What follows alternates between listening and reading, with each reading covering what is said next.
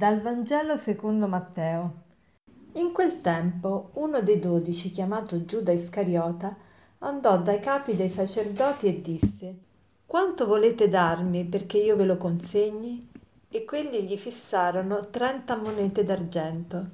Da quel momento cercava l'occasione propizia per consegnare Gesù.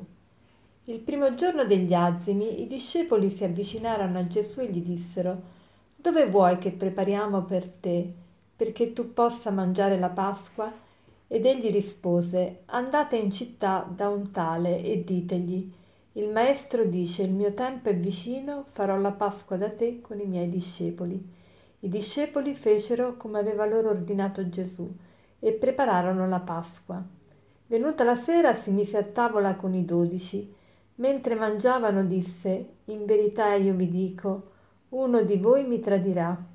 Ed essi profondamente rattristati cominciarono ciascuno a domandargli, sono forse io, Signore? Ed egli rispose, colui che ha messo con me la mano nel piatto è quello che mi tradirà.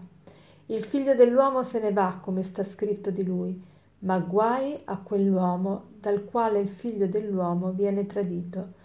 Meglio per quell'uomo se non fosse mai nato. Giuda il traditore disse, Rabbi, sono forse io? Gli rispose, tu l'hai detto. Ieri abbiamo letto il Vangelo di Giovanni e abbiamo letto il tradimento di Giuda. Oggi abbiamo lo stesso brano del tradimento di Giuda, però dal Vangelo secondo Matteo e subito potete notare che ci sono delle differenze. Come mai ci sono delle differenze? Alcuni si scandalizzano delle, de, del fatto che nel Nuovo Testamento, nei quattro Vangeli, abbiamo narrazioni simili ma diverse eh, dei, dei, medesimi episodi, dei medesimi fatti e, e quindi pensano ma allora come, come sono andate veramente le cose?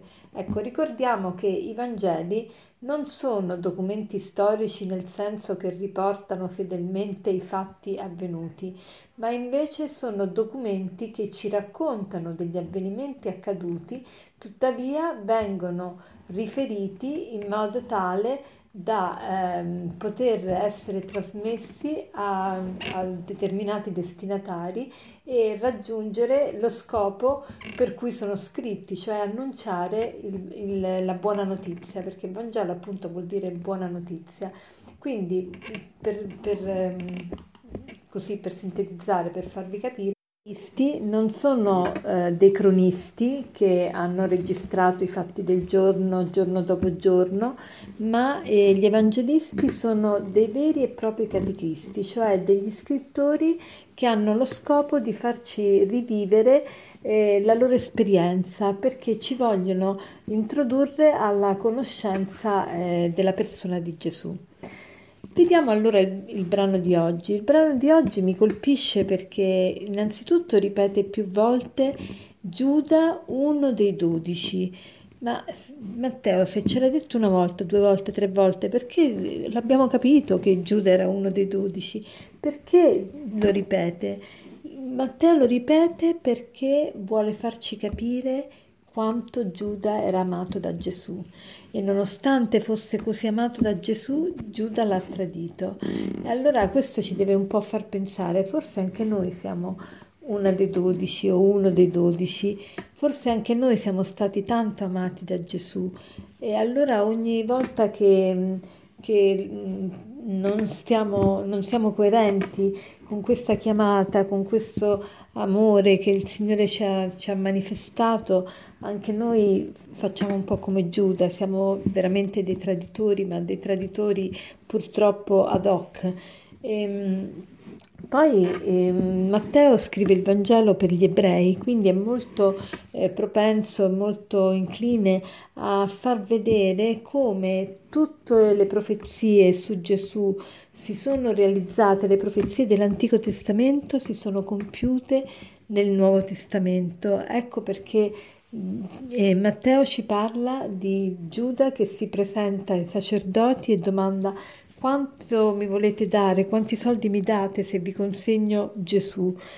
Ecco, e, e, i sacerdoti chiedono 30 sicli d'argento. Ecco, era stato già detto nell'Antico Testamento che il Messia sarebbe stato venduto al prezzo di uno schiavo. Il prezzo di, di uno schiavo qual era? Era 30 sicli d'argento.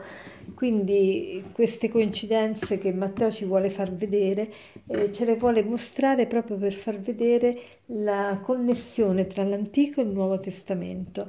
Ma che meraviglia, la Bibbia veramente è meravigliosa perché la Bibbia si può spiegare con la Bibbia, cioè tutti i passi sono connessi.